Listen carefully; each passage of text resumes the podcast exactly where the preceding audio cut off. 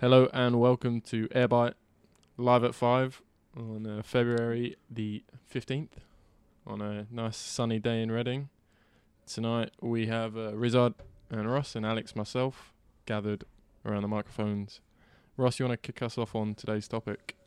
All right, today we're going to be talking about the fear of launching, or why launching sometimes takes so long, and kind of the variables around that, and yeah, just have a bit of a discussion around it. Yeah, it's an interesting topic for sure, and we want to talk about launching products, and also we've got Rizard the designer, so we want to talk about kind of releasing designs. The designer. Rizard the designer.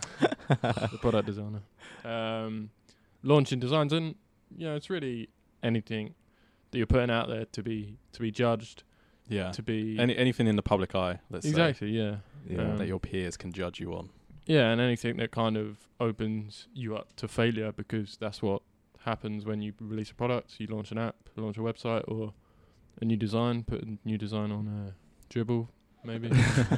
You're opening yourself up to criticism and failure. Yeah, so should we start with personal experiences? So I'm looking at you, Rizard, putting you on the spot. Ooh, okay. Yeah, have you ever, you know, sometimes it's not knowingly, but have you ever had a fear of launching anything? I mean, yeah, I think, I don't know, ironically, it's something that never occurs to me, like, until it's a few days before the deadline that I'm just like, oh, crap, this is actually going to be going out to a lot of people. Yeah. It's just going from that phase of, like, an idea phase to kind of, like, in a sense of production, and then the release. And that's where you start freezing up, because when you start thinking about the release, you start looking at, what have I not done right before this release? So, yeah, I mean, my most recent personal experience was a website I released last week, which was me doing a monthly challenge, and it was a bit of a new approach for me, and I was nervous because I didn't know how the crowd would take it. Was it clear enough? Was the message being put forward well enough? And it's just, yeah, it was that whole sense of, I coded something originally, and I kept going back to change it to make it look cooler. Okay. So how long was that period between you maybe doing that first, you know, mock-up or prototype to actually putting it live last week? I mean, I think I was a week late. Okay. And I think that's actually good for me, because I've come a long way from deciding I'm going to redo a whole website that became nearly 2 months late to me being a bit more stern. And I think it's something I am slowly learning, and I think I've gotten much better now. But it's just the idea of just accepting that even if you release something that you're not entirely happy about, it's still out there, and the best way to improve is by getting reviews rather than relying on your own assumptions. Yeah, definitely. We'll cover a bit more about how we can combat the fear. And yeah, Rizard, the website you're talking about, was it the design challenge one?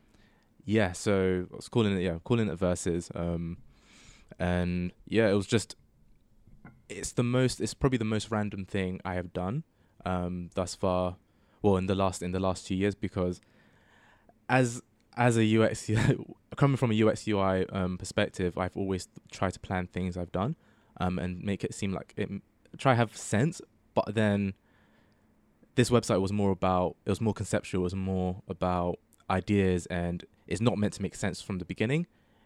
We're just designers trying to improve our craft, and we just want to show the world what we can do. So it was a very more artistic, kind of like a random vibe to it. So that's why I found it very hard to switch off that thought process of what would people think straight away to this is just something I want to do, and let's just see where it goes from there. Did you find yourself kind of worrying what people would think? Like in terms of, would people, you know, because obviously you've built up quite a reputation, you know, you've done 10 years of kind of being in this industry now, and you know, making yourself known in terms of your own brand. Were you worried that you were putting your own brand on the line in terms of putting something like this out there, or was that not really an issue this particular launch? It wasn't in terms of, you could say put my own brand on the line. It was because I'm in a sense, I think a lot of designers or a lot of developers as well can relate to the fact of, I feel I'm a perfectionist. So a lot of designs I released, even as I said, my website, the reason it took me so long is because because it was a 10-year anniversary website, I was thinking I want to show quality in what I've produced. Whereas the reason I felt this was different is because it wasn't a fixed plan. It wasn't something that I had an idea of what I'm going to be doing with it in 2 months down the line. It's going to be random. It's going to be a bit spontaneous. So that's why I was nervous, not because I thought it would change the idea of my brand, but it was just the fact that I may show the weaker side to my designs and the weaker side to the way I think. And that was kind of scary because I'm just like, all this time I've tried to keep a reputation of strength in what I do. However, that might have also slowed down my learning process. Okay. Have you ever bought a domain name and then never done anything with it? Oh, yeah. Yeah. I have like 5. Yeah, same. I think that's kind of my experience of it. It's just been, I'm reading a couple of articles at the moment around how so many people just, have that initial flurry of kind of like, this would be cool, and then end up never actually launching that product. And that's kind of what we're trying to talk a bit about today, is how come that mindset fizzles out so quickly. And actually one of the figures that's coming back, which is kind of a thing we always talk about in the office, is the 80-20 rule, where actually only 20% of a project is actually fun. And so that initial 20%, you're like, that's actually really interesting. You buy the domain name, you've got all these grand ideas and you think this is going to change the world, and then reality kind of sets in. And then that's where it becomes this fear of launching, or fear of failure, or even fear of success, where people are actually fearing that, they have to, they might have to change job, or, they might have to leave their job, or they might have to, do support and all these things, and actually have to start promoting it. And a lot of people, particularly with developers, they're quite introvert. So once they've built this really cool product, might be one of the best products in the world, they haven't got anyone to market it and they don't really want to market it because they're not in that mindset. That's a really common theme. And that's something that's been kind of training up quite a lot. Yeah, and I mean, that's the kind of the fun part, as you said, of kind of starting a new venture, is all that bit at the start where you've got a blank canvas and, you kind of have that dream of what it could be. And when you start getting to the point of, near completion, that's one of the things that can hold you back, because that's when that dream becomes a reality, and that's when that dream can be shattered with a launch and, no one batting an eyelid.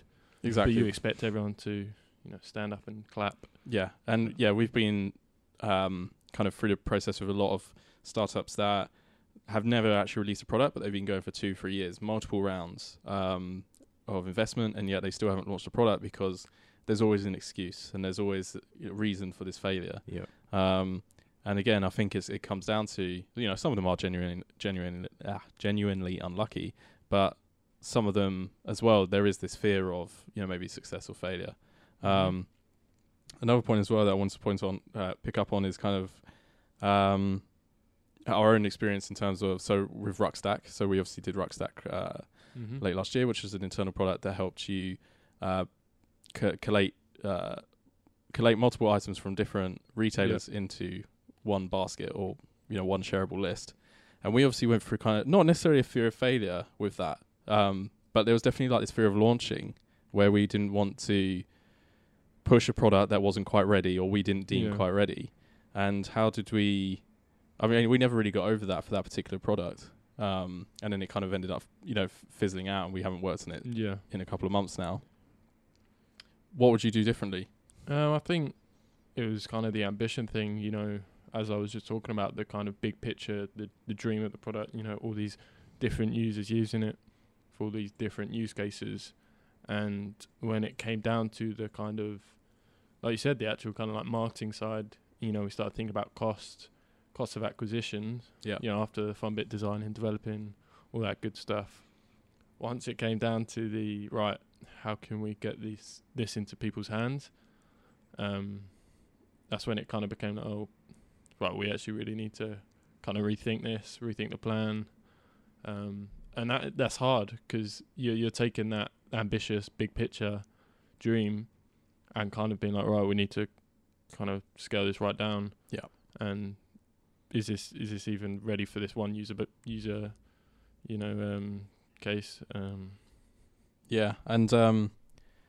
I think what we would probably do differently is, I mean, we did try and get into people's hands as soon as possible. Like, we did a bit of testing and kind of got some traffic for it to kind of gauge some feedback. But I think we would want to kind of stick with that a bit more. So again, a lot of what I've been reading is that once you hit that 20%, just launch. Like, you know, get it to as launchable as you can, and then people will then start dictating where that product should go. And hopefully that will give you the motivation to get up to like the 80% mark of finishing that product.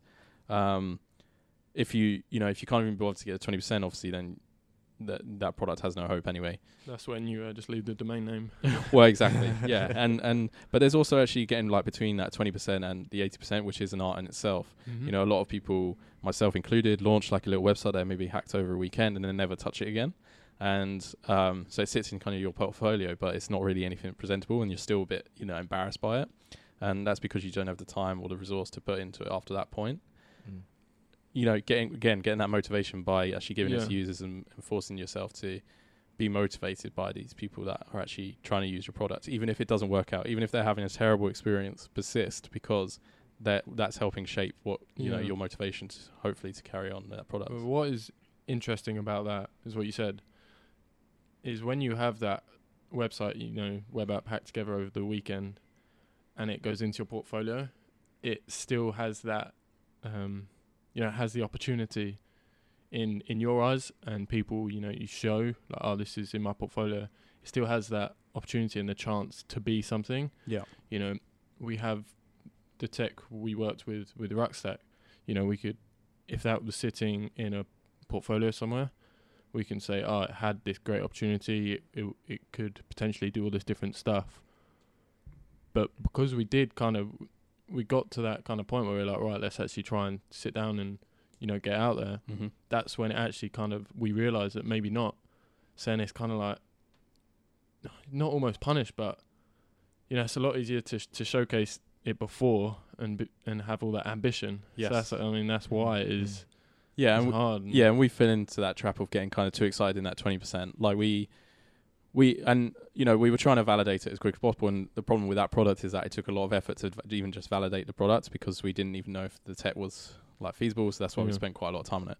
But I think going back to you, Rizard, have you kind of have you got any more insight into kind of products that maybe you've gotten to that 20% marker, then you struggled to make it into? Yeah, I mean, more than that? I think I've been involved. Quite a lot of projects that have.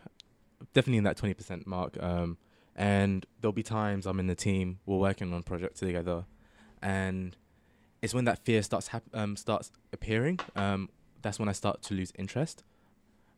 And I'm not saying it as a negative thing on the team, but it's also it's the effort that comes afterwards that is not it's not feasible for what it actually should be. I personally feel like a lot of the times that I've gone back with a team and they said, oh, we need to change this before release. It's kind of like a client with scope creep before actual release.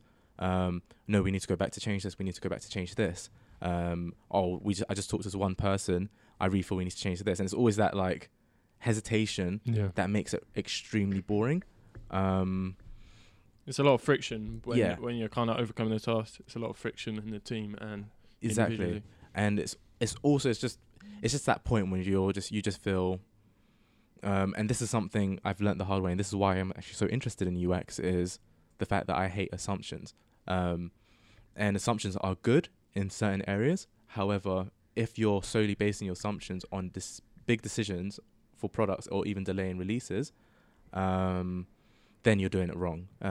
Just because that's where I lost a lot of interest, and I think teams also rely on excitement personally. I think I read something similar saying that if you start showing negativity in the product you're even building, then how do you expect your team to be motivated to keep building it?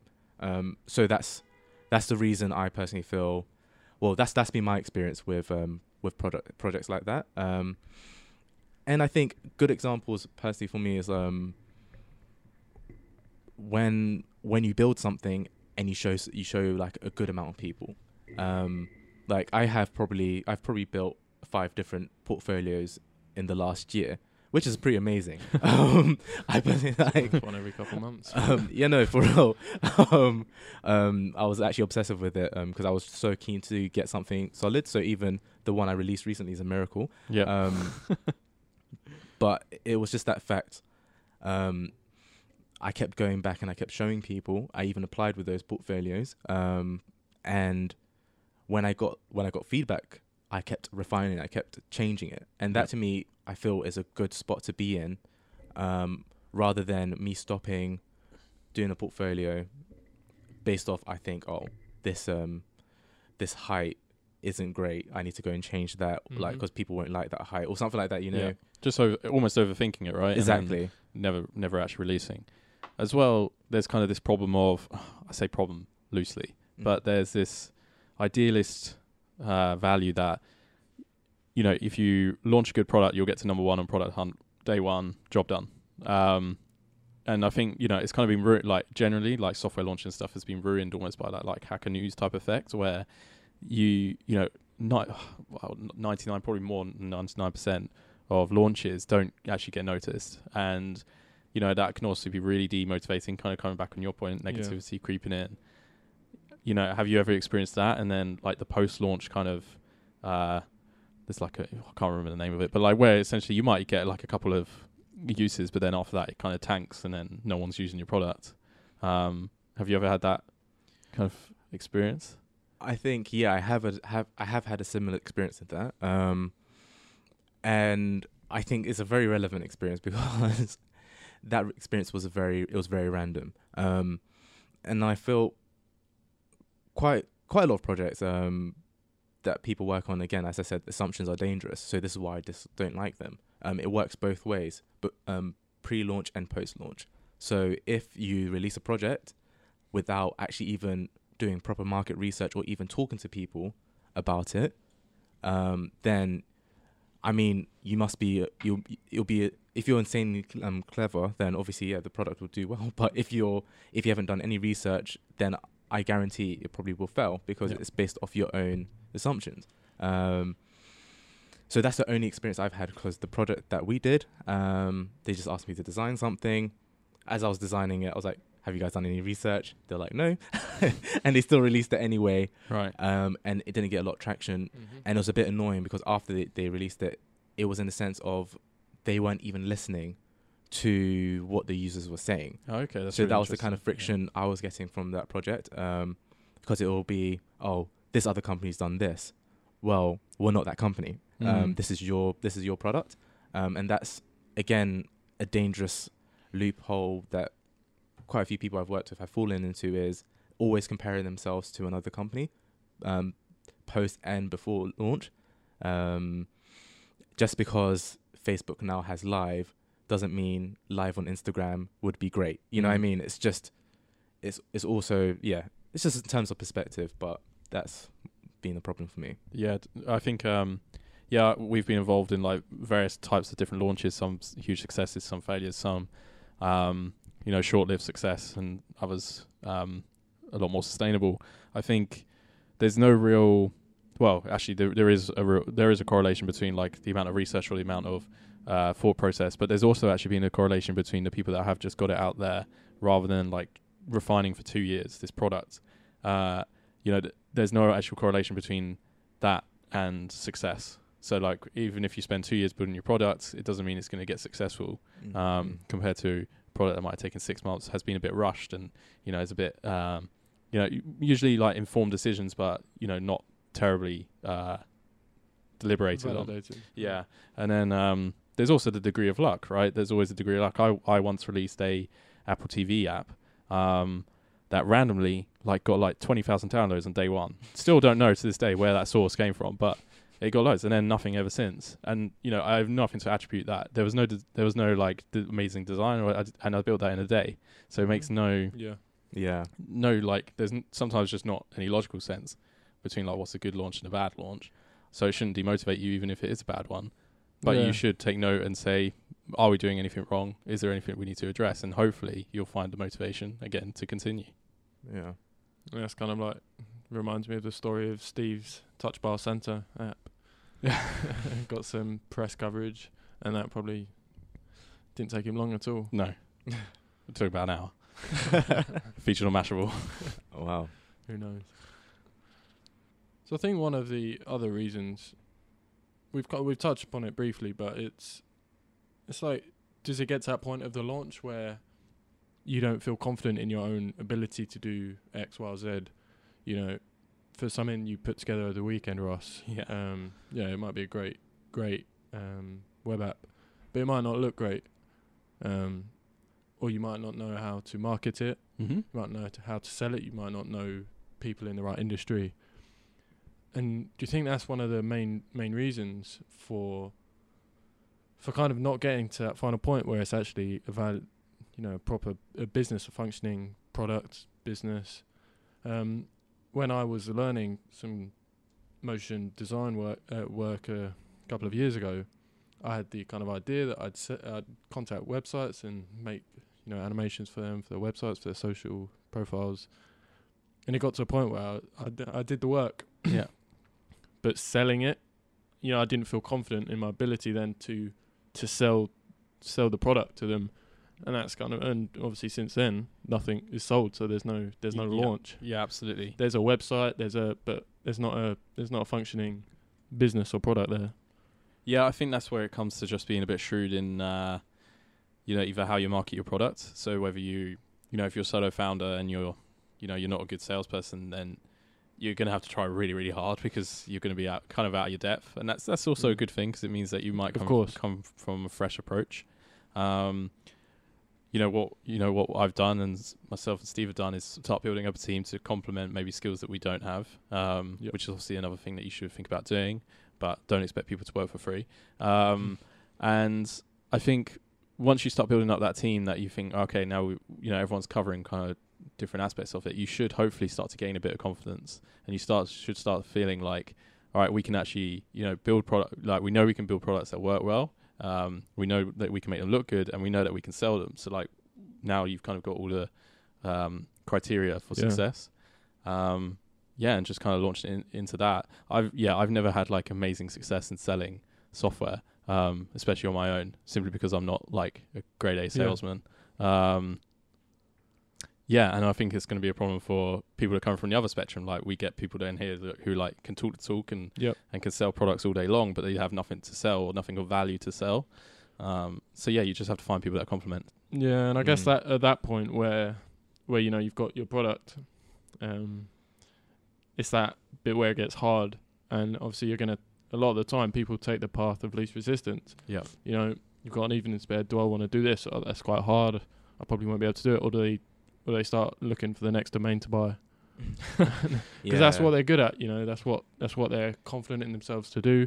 You're going to open a new design file and start mocking something up because the other one might not be ready. Is that kind of like impulsive kind of need to do something new all the time? I don't know. I feel there's a phrase for this. It's kind of like, is it based off Tinder? I can't remember. But is that never being satisfied?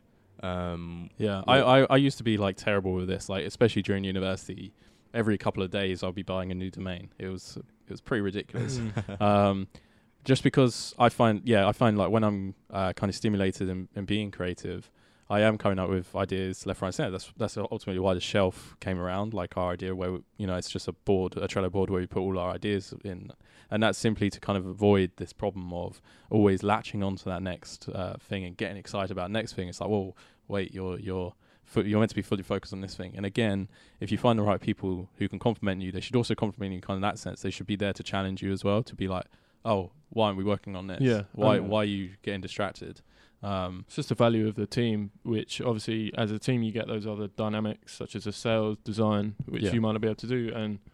And with that comes the, right, we're working on this. You can't just run off and buy another domain. Well, you can buy the domain all day long, but just don't go building any products or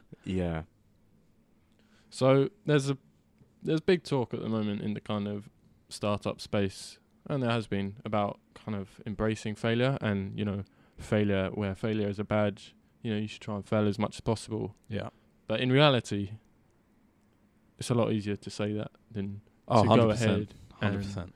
And put yourself out there like that.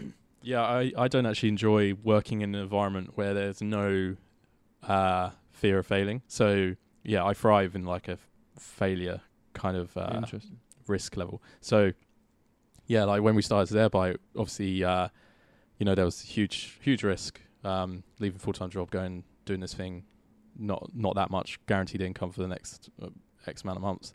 And then, you know, after that stage, and you kind of, okay, now we've got over that, and then you kind of latched on. And that's kind of where I've transferred my kind of fear of, you know, kind of, what was the word you used? I can't remember. Tired. Latching on. Yeah, like latching on to the next idea. Yeah, I've kind of transitioned that into like, okay, how can I, you know, have that fear of failure again? It's a bit weird to say that, but it is like, that's kind of what we're, you know, kind of do, because it lights a fire under you, and it gets you, it gets you working. Yeah. In terms of like failing, I mean, yeah, probably fail. I haven't ever had any like huge failures. I've obviously had like product launches and stuff that's, you know, failed. Ruckstack, I would say, is unfortunately a failure. Like it hasn't changed the world and you know, changed shopping and retail, online e-commerce as we hoped. But yeah, I think there is this movement to have it as you say, the failure badge. That's quite an interesting term. But and I think it's one of those things that you should have. You should have like this kind of sense of what it's like to actually fail. And you know, if a product launch doesn't work out, it's all right. Like, do something else. And I think that's kind of where the art is between, and it's a very fine line between doing the same thing for 3 years and failing, you know, pretty miserably and never launching a product, versus, you know, validating your product very quickly, learning if it's going to work out or not, being persistent with that, and knowing when the right time is to give up and try something else. Because, and I like to think that that's something that we're quite good at, is being able to determine what's a valid opportunity still and what's actually just a lost cause. Yeah, and I think, I don't know if we're going in a full circle here, but I also feel it's in the sense of establishing whether you're a dream or if you actually understand reality, and it's not even trying to be saying that in a harsh way, but I feel going back to what we're saying about the fear of launching something, let's say you put in the product and you 100% believe that this product is going to be the next thing, your next full-time job. That's why I think the fear aspect comes in the most, rather where if you're just doing something for the sake of doing it, if you have an idea, think it might work, you just want to roll out quickly. And I think there's kind of like two sides to this talk. I mean, what's your opinion on it? I feel it's that state of being a dreamer, or if you're trying to base it off and being realistic with yourself of what, when to give up. Yeah. I mean, it's not an exact science, because it really does. There is a lot of variance, and I can only really talk about like the people that we've seen, because obviously we've seen some people go like different sides of this. We've seen some people give up way too quickly. It's ourselves included. Actually, we've definitely given up too quickly. In some cases, like we built, there was like, I think an early prototype, ages ago of this game that was like location based. And this was like before the location hype. And it was called Pickpocket, and it was, you know, a really interesting game. We kind of concepted it, and then we were like, I don't think anyone would play it. And then a couple of weeks later, literally someone released the exact game called Pickpocket. It was exactly the same, like that weird inversion, and it, you know, hit the press and did really well. And it was something that we were like, and that's always been one that we've kind of wished we persisted with. But at the same time, that was a short blip. And like, if you think about it, it wasn't a career change. And I think the reason why we dismissed it is because we were like, that's not going to make us loads of money. That's not going to make, you know, us successful long term or anything like that. It's going to be a short lived, maybe a bit in the press. And that's one of the reasons we kind of gave up on it, and we were kind of proved right. So again, it's kind of coming back to that realism and foresight, but it is super difficult. All right. I think, I think we've chatted long enough now about this topic. So, we just hope that people are inspired and don't have a fear of failing, just get out there. There you go, problem solved. Yeah, all right, we'll wrap it up there. Thanks for listening. Cheers for listening. Catch you next time. Peace.